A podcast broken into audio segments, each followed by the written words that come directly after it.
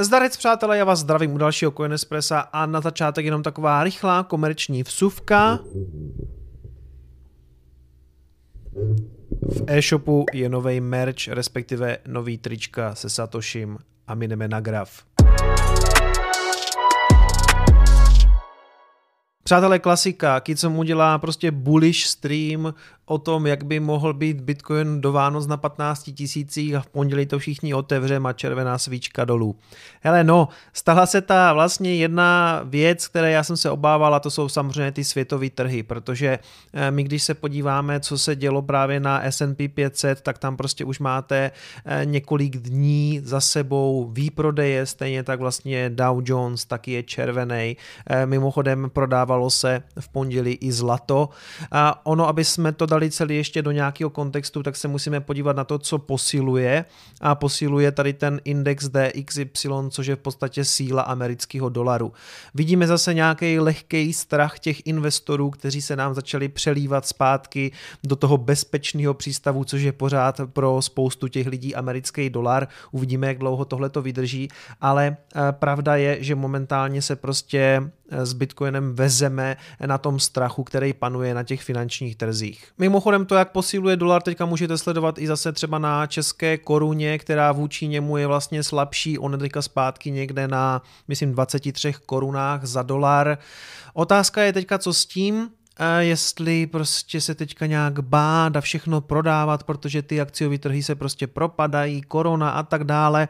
Hele, za mě jako hodl, ale vy si samozřejmě dělejte, co potřebujete, co chcete. Jak říká Ivan Ontech, nasaďte si dospělácký kalhoty, rozhodujte se sami za sebe, ale za mě je to jednoznačně hodl z toho důvodu, že my teď vidíme nějaký propady, jasně, a může to být horší a co já vím, ale my prostě nevíme, co bude, nemáme křišťálovou kouli. A mně se ten hodl prostě osvědčil dlouhodobě jako něco, o co se vlastně nemusím starat. Jako bude to teďka padat, no jako co se dá dělat, jo, ale to se nedá předvídat dopředu. Tam je teďka strašně moc jako různých, každý vám řekne něco jiného, že se to propadne, že se to nepropadne, eh, že se čeká na ten americký další stimulus package fiskální, eh, teď tam budou americké volby, někdo říká, že to spadne před volbama, že to spadne po volbách a já nevím, jo, a nemůžu vám úplně jako přesně poradit, já vám nechci nic radit, vy jste dospělí, máte svou hlavu a já mám taky svou hlavu a pro mě ta strategie je jednoznačná, prostě hodl. Já to budu hodlovat až na nulu.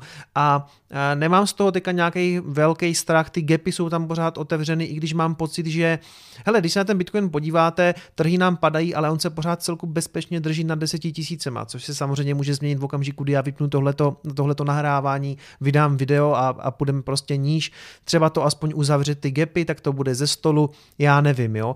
Ale eh, samozřejmě čekáme, co se bude dál dít na těch světových trzích.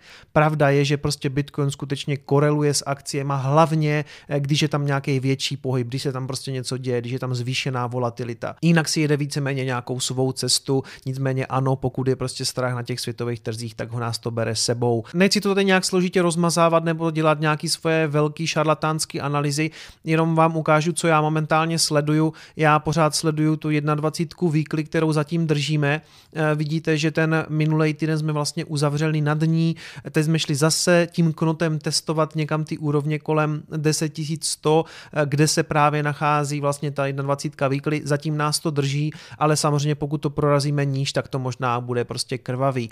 Co já vím, jo. I když eh, zatím si myslím, že ty trhy jsou relativně stabilizovaný a pořád si myslím, že bychom mohli jít takhle jako doprava konsolidovat. Ještě se na chviličku vrátím na ten S&P index a vidíte, že ano, on sice tady jako teďka momentálně padá, nebo řekněme, že se koriguje, ale ten šok, který tam přišel, přišel někdy v tom březnu, to vidíte, že prostě během čtyřech týdnů to byly brutální sešupy. Tady prostě nemám pocit, že by tam byl nějaký extrémní strach, jako že by tam přišla nějaká úplně ta eh, šílená svíčka dolů. Vidíte, že ty poslední čtyři týdny sice jako korigujeme, ale korigujeme nějak jako řekněme normálně. Ale ano, co já vím, prostě může přijít nějaký velký strach nebo se to prostě zhorší radikálně ta situace a pak skutečně uvidíme jako výplach na těch akcích.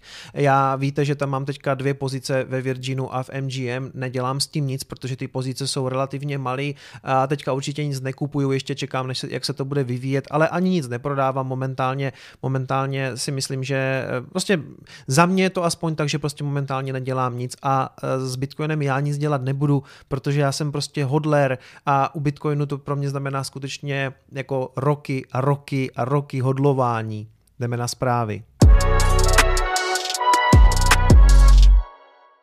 Přátelé, první zpráva je sponzorovaná, respektive tohle je placená spolupráce, jenom aby bylo jasno, nicméně myslím si, že většina z vás by to mohla ocenit, protože velmi častá otázka je, hele Kicome, kde si můžu koupit Bitcoin za koruny, protože to nechci prostě řešit třeba přes Coinbase, eh, řešit tam ty, ty směny kurzy, prostě euro, dolar a tak dále. Takže aplikace Bitstock Plus od společnosti VBTCB, která mimochodem v tom českém kryptoměnovém prostoru působí velice dlouho a teď vlastně udělali tuhle tu skvělou aplikaci. Já hlavně oceňuji, že ta aplikace je vlastně strašně jednoduchá a přehledná, takže eh, ten registrační proces, tam jste zaregistrovaní, bych řekl, tak během 5-8 minut. A mimochodem, když budete obchodovat do 25 tisíc, tak vlastně nemusíte ani nahrávat doklady, čili není tam žádný KYC, není tam žádný ověření totožnosti. Pokud by to bylo přes 25 tisíc, tak už potom musíte klasicky nahrát, tak jak na víceméně všech burzách, prostě nějakou občanku do toho systému, abyste mohli obchodovat s nějakým větším objemem peněz peněz. Víte, že já jsem docela pes na design a tady teda musím říct, že ten design té aplikace se opravdu velice povedl. Je to jednoduchý, přehledný a to se vlastně teďka tady díváme na tu webovou verzi té aplikace, ale co je možná daleko zajímavější, je ta aplikace pro mobilní telefony, to znamená pro Android a pro iOS. Ta je skutečně velice moderní, povedená, jednoduchá, není tam nic, co by tam být nemuselo. Já fakt jako cením, že konečně existuje v tom českém prostoru aplikace v češtině pro smartfony, která je prostě pěkná, přehledná. Jak vidíte, není tam nic, co by tam být nemuselo, to znamená, když si dám Bitcoin, ten svůj Bitcoinový účet, tak můžu dát přijmout, odeslat, čili přímo do té aplikace si můžu poslat Bitcoin, odeslat Bitcoin, můžu jednoduše zobchodovat, to znamená, můžu ho koupit nebo prodat, ukáže mi to kurz v korunách. Když se přepnu na kurzy, tak vidím graf Bitcoinu, denní, týdenní, měsíční, šestiměsíční nebo roční. Pak jsou tam nějaké novinky, takže můžete jednoduše sledovat i to, co se v tom kryptoměnovém prostoru děje a to navíc v češtině, což hned tak nějaká aplikace opravdu nemá. A tady potom, když se přepnu na další, tak vidíte, že je tam nějaká mapa Bitcoin matu a klientské centrum, protože společnost VBTCB vlastně provozuje eh, svoje Bitcoin maty a ono je právě skvělé, že je to propojený s tou aplikací, čili vy můžete přijít k Bitcoin matu, eh, dát do něho vlastně hotovost a pomocí QR kódu to vlastně spárovat s tou aplikací, to znamená, vám se přidá ta hotovost, ty peníze, ty české koruny se vám přidají na ten český účet, co máte v té aplikaci aplikaci a kdykoliv potom budete chtít, tak to zobchodujete. To znamená, nemusíte přijít k Bitcoin matu a hned za ten aktuální kurz tam kupovat, ale jenom pomocí něho si vlastně do té aplikace nahrajete peníze a potom v klidu doma, kdykoliv budete chtít, to zobchodujete právě z té aplikace, kam jste nahráli ty peníze z Bitcoin matu. A kromě toho to funguje samozřejmě i obráceně, to znamená, že vy můžete použít ty Bitcoin maty i pro výběr těch korun. To znamená, uděláte nějaký obchod, budete mít pocit, že jste na tom třeba jako vydělali, no tak prostě přijdete k tomu Bitcoin matu a můžete z něho vlastně tu hotovost zase vytáhnout. Zase bez ověření je to jenom do 25 tisíc korun. Ta síť těch Bitcoin matů je po celé České republice, pro mě třeba ten nejbližší je tady v Olomouci v Šantovce a navíc společnost VBTCB má tu spolupráci s těma trafikama Gecko, kde vlastně můžete nakupovat Bitcoin taky. E, to není ještě propojený tady s tou aplikací Bitstock Plus, ale třeba se i na té mobilní apce dočkáme nějakého propojení s tím světem těch trafik. Ten důvod, proč já jsem tady do té spolupráce velmi rád šel, je, že společnost VBTCB eh, v čele vlastně se zakladatelem Martinem Stránským je dlouholetý hráč na tom českým kryptoměnovém trhu. Je to někdo, kdo se snaží Bitcoin u nás posouvat dál, eh, snaží se, aby to udělal pro lidi jednoduchý, rychlý, dostupný a mimochodem vlastně ta společnost VBTCB je i eh, dodavatelem té technologie pro Expo Bank. To znamená, Expo Bank má vlastně ten svůj účet, kde můžou lidi Bitcoin nakupovat a právě společnost VBTCB jim to vlastně zajišťuje. Tady, když se přepnu na kontakt, tak vidíte víte, že mají i klientský centrum na národní třídě, takže když si prostě s něčím nebudete vědět rady nebo budete mít nějaký problém, tak prostě se seberete, skočíte si na národní, oni vám tam rádi poradí. Kromě toho mají i informační linku, kam si můžete zavolat. Já jsem i rád, že oni v tom prostoru působí tím způsobem, že se snaží edukovat, vydávají články, snaží se ten Bitcoin skutečně u nás posunout někam dál, to je mě sympaticky a proto děkuji za tuhle spolupráci a my jdeme na další zprávu. Praní špinavých peněz, obcházení sankcí, dokumenty ukazují pochybné transakce bank. Největší světové finanční domy, například americká banka JP Morgan Chase, britská HSBC nebo německá Deutsche Bank, měly umožňovat mafiánům, podvodníkům a teroristům praní špinavých peněz. Ruští oligarchové tak zase obcházeli sankce, které na ně v roce 2014 uvalily Spojené státy a Evropská unie kvůli krizi na Ukrajině. Některé podezřelé transakce měly procházet i přes Česko. Plyne to z uniklých tajných dokumentů americké vlády, jež získal server BuzzFeed News a pak je podrobně proskoumalo Mezinárodní konsorcium investigativních novinářů. Takže ne přátelé kryptoměny, ne Bitcoin, ale banky. Přes banky se perou prachy, banky používají teroristické organizace a ještě ty banky mají potom tu drzost ukazovat na bitcoin, na kryptoměny a říkat, že tam se přesto perou nějaký prachy. Ty největší domy se na tom podílely a jako nikdo mě nepřesvědčí o tom, že nevěděli, co dělají. Já jsem viděl teďka ty vyjádření těch tiskových mluvčích a my jsme nevěděli a my jsme informovali, ale prosím vás, ale prosím vás. Uniklé dokumenty pocházejí z úřadu FinCEN, který spadá pod americké ministerstvo financí a zabývá se mezinárodní finanční kriminalitou. Na jejich analýze pracovali přes 400 nezávislých novinářů z více než 80 zemí. Britská BBC přirovnala význam FinCEN Files k takzvaným panamským dokumentům skandálu z roku 2016, který se týkal panamské společnosti Mossack Fonseca a během nějž byly odhaleny tajné účty známých podnikatelů a politiků v daňových rájích. Mimochodem o těch Panama Papers byl natočený i takový film, jak se to jmenovalo? Uh, prací automat, The Laundromat. Uh, našel jsem to na Netflixu, myslím, že tam to je. Ale prací Automat 2019 eh, ten víceméně, eh, ten víceméně mapuje eh, celou tu kauzu Panama Papers, což málo kdo ví, o co tam vlastně šlo, ale to byl jako vlastně podobně velký průser, ve kterým taky samozřejmě byli zapojeni jako banky, politici a vlivní lidi z celého světa a ti stejní lidi potom jako ukazují na Bitcoin, že se přes něho perou prachy. Americká vláda považuje obsah souboru s FinCEN za přísně tajný a úřad již zveřejnil na svém webu varování, že neoprávněné vyzarazení je trestným činem, jenž může mít dopad na národní bezpečnost Spojených států. Konkrétně se jedná o 2500 bankovních zpráv zaslaných v letech 2000 až 2017 americkým úřadům. Investigativní reportéři v nich objevili celkem 2121 podezřelých bankovních operací za celkem 2 biliony dolarů, tedy přes 45,7 bilionů korun. A některá zjištění jsou v skutku šokující. Já chci jenom říct, proč to tady vlastně jako čtu nebo zmiňuju. Ona je to docela velká kauza. Jo? To není žádná malá sranda, co si tady vytáhl nějaký bezvýznamný youtuber eh, z eh, obskurního kanálu o kryptoměnách. O tom včera reportovala třeba česká televize a proletilo to všema významnýma médiama. Tohle jako velký průser a mám pocit, že ty banky se tváří, jak kdyby se jich to netýkalo. Nicméně, když se podíváte třeba na akci HSBC, tak ta je prostě nej nejníž asi za posledních 25 let. Například donedávna největší evropská banka HSBC měla dovolit podvodníkům posílat ukradené peníze v řádech milionů dolarů do celého světa a to i poté, co ji na podezřelé aktivity upozornili americké úřady. Největší americká banka JP Morgan Chase údajně zase umožnila jisté firmě přesunout více než miliardu dolarů přes bankovní účet v Londýně, aniž by věděla, kdo firmu vlastní. Z pozdějšího vyšetřování mělo vyplynout, že společnost patří člověku, který je na seznamu FBI deseti nejhledanějších zločinců světa.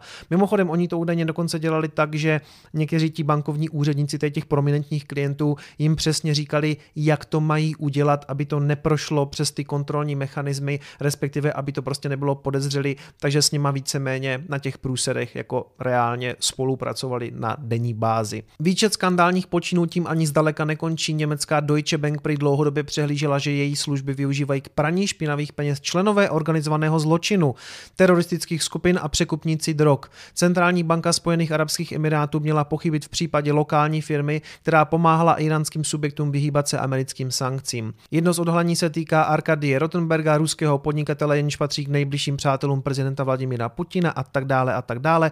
Další prominentní jména, která se objevila v uniklých souborech, zahrnují třeba ruského oligarchu Olega Děripasku, bývalého manažera Trumpovy prezidentské kampaně a usvědčeného podvodníka Paula Manaforta a nejbohatší ženu Afriky, angolskou podnikatelku Isabel dos Santosovou. Zástupci obviněných bank se ke skandálu povětšinou odmítají vyjádřit nebo svou vinu popírají a bagatelizují. Toto nejsou nové informace, uznali jsme, že náš kontrolní systém měl v minulosti slabiny, omluvili jsme si za ně a zaplatili odpovídající pokuty. A co je nejdůležitější, poučili jsme si ze svých chyb, řekla Deutsche Bank americkému spravodajskému serveru BuzzFeed News. Jasný, jasný, jasný.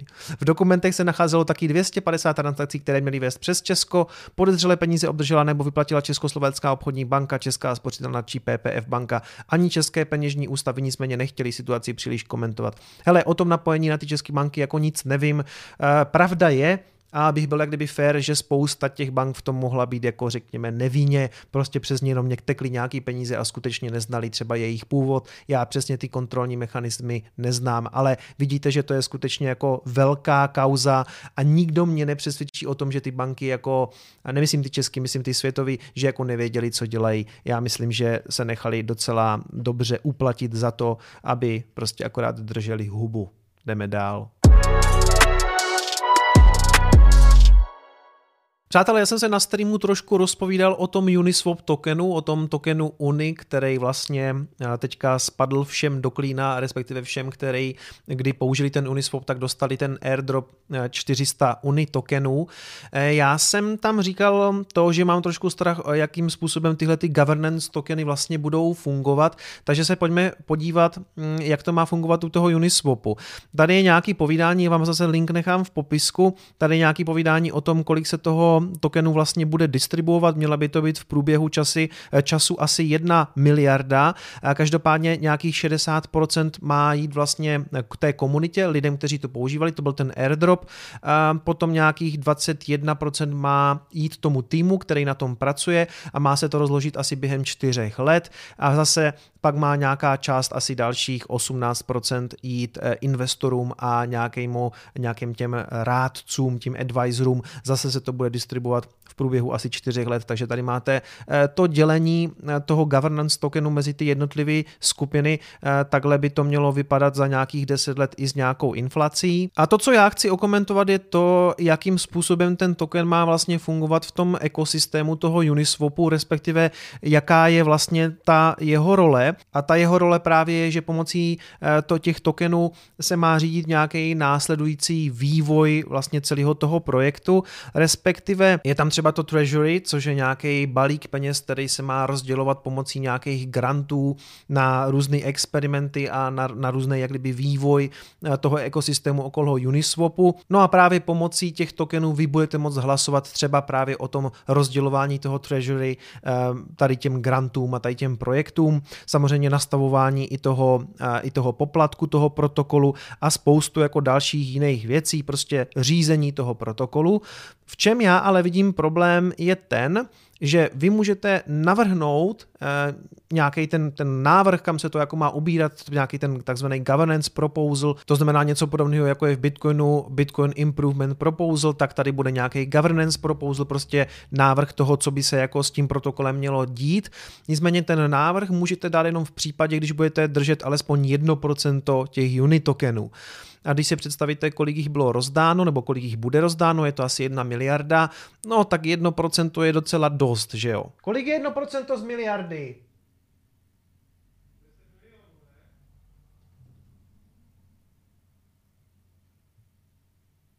Jo, protože 100 milionů je 10%. Jo. 1% z miliardy je 10 milionů. To znamená, abyste mohli dát nějaký návrh, tak byste napřed museli držet 10 milionů Uni tokenů. No přátelé, kdo z vás to má? A co je možná ještě jako zásadnější, je, že potom byste mohli hlasovat v rámci těch hlasování o tom, co se teda bude dít, tak musíte držet 4% těch Uni tokenů. To znamená, Dává to rozdělení těch tokenů mezi tu komunitu skutečně nějakou, nějakou hlasovací sílu té komunitě? No moc ne, že jo? Oni se možná budou spojovat nějak, aby mohli hlasovat, třeba vzniknou nějaký hlasovací půly, nevím, tohle to nemám úplně načtený. Já rozumím tomu, že tohle je trošku něco jiného než proof of stake, ale Jasně, tak já jako někdo, kdo má, řekněme, že bych měl ten airdrop, jakože nemám, ale získal bych nějakých 400 tokenů, to je dost málo, že jo? Já bych se musel spojit skutečně v nějakým hlasovacím půlu s někým, abych mohl něco ovlivnit, ale ve výsledku si myslím, že je to stejně jenom o tom, že lidi mají dobrý pocit, že o tom můžou rozhodovat, ve výsledku o tom rozhodovat nemůžou, protože stejně o tom budou rozhodovat eh, ti, eh, ti tým membři, ti členové toho týmu, ti investoři a nějaký jako prostě tady ty významné postavy pro ten protokol. Nemyslím si, že tohle by dalo nějakou velkou sílu těm samotným uživatelům. Otázka je, jestli oni tu sílu vůbec chtějí. Jo? Já si taky myslím, že je to hodně o tom, že ten protokol chcete hlavně používat, asi nechcete pořád o něčem hlasovat. No nevím, každopádně i kdybyste chtěli, tak jediná šance je, že se prostě spojíte s obrovským množstvím jako jiných uživatelů. Ale jak říkám, třeba vzniknou nějaký hlasovací půly, co já vím. Jenom mi to přišlo tady zajímavý zmínit, protože uh, ty governance tokeny samozřejmě vznikají i u těch jiných DeFi DeFi projektů a já jsem zvědavý, jak tohle to se rozehraje, protože mám prostě strach, že spoustu těch protokolů nakonec ovládnou třeba centralizované burzy, na které se ty tokeny obchodují. Ano, přátelé, dnes je ten den, dneska je 22. září a bude Battery Day, vychází to našeho času až někdy večer, takže se těším, že to budu někde sledovat, ještě nevím kde, každopádně ano, dneska je Battery Day. Já už nechci před tím Battery Dayem nějak jako spekulovat, už si myslím, že to ani nemá smysl. Eh, jestli chcete nějaký spekulativní video, tak na YouTube je jich spousta od zahraničních tvůrců, ale já už se chci nechat jenom překvapit s tím, co na nás Tesla dneska vytáhne, respektive Elon Musk. Doufám, že eh, ta jejich prezentace bude trošku uhlazenější, než jak je jejich zvykem, protože to sem tam bývá fakt jako docela mes. Každopádně zajímavá věc, eh, odstoupil šéf společnosti Nikola, to vypadá skoro jako nějaký exit scam, protože ten Trevor Milton, to je šéf té společnosti, uh, už dál jako nějak nechtěl uh, stát v cestě té značce nebo něco takového prostě uvedl. Ono je to vtipné ještě z toho důvodu, že se to vlastně stalo asi dva týdny potom, co do toho vstoupil ten General Motors, který tam má teďka za dvě miliardy akcí a má s nima na tom nějak spolupracovat. No a ona existuje nějaká firma Hindenburg, která uh, vlastně to shortuje a říká, že je to prostě jednoznačný podvod a myslím si, že ten Milton to asi trošku neustál nebo, nebo se tak už možná stahuje do ústraní, možná časem jako úplně zmizí, to znamená, to by bylo úplně jako jasný exitskem, eh, odletí někam do Panamy nebo někam se bude skrývat z eh, nacisty v Jižní Americe. Hele, uvidíme. Každopádně eh, on to tady uvedl, že nechce stát jako v cestě tomu úspěchu té společnosti a nechce, aby jeho jméno bla, bla, bla, takže, nebo respektive, že ten fokus by měl být na tu společnost, tak prostě odstoupil. Hele, nevím, tohle to ještě bude zajímavé, jak se to rozhraje. Já vám nechám tenhle ten článek zase v popisku Vidíte, že o tom píše New York Times, takže je to poměrně jako velká věc. Můj názor je, já si pořád myslím, že Nikola eh, dost možná vůbec nic nemá, ale na druhou stranu nechápu, že by jako s něma podepisoval General Motors nějakou, eh, nějakou smlouvu o něčem, aniž by si udělali nějaký research toho, co ta Nikola má nebo nemá, takže tohle to budu sledovat spíš tak jako ze zájmu. Já jsem, mě ta společnost nikdy nebyla sympatická, vždycky jsem si myslel, že lžou a jsem zvědavý, jestli se skutečně ukáže, že jsou to podvodníci. Každopádně my se uvidíme brzo, mějte se hezky, ahoj.